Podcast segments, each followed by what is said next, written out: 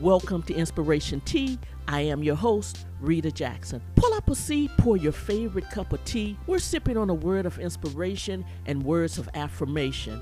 Use the compass of vulnerability as strength. When vulnerability is kept in the right framework and atmosphere, it is strength. Vulnerability is about showing up and being seen and heard. It takes courage to be vulnerable. It's difficult to achieve when you are concerned about the opinions of others. People are entitled to their opinion. You are entitled not to accept their opinion.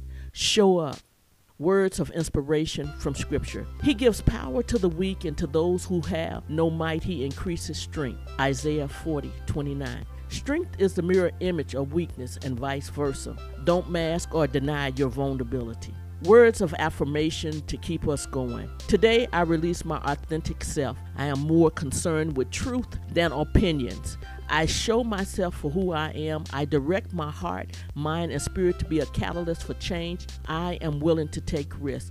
I am a voice for the weak. I map out a safe place for others. I navigate the uncharted with peace. My strength is in my compass. My compass is vulnerability. Use the compass of vulnerability as strength. Have a wonderful day. Thank you for joining me on this segment of Inspiration Tea.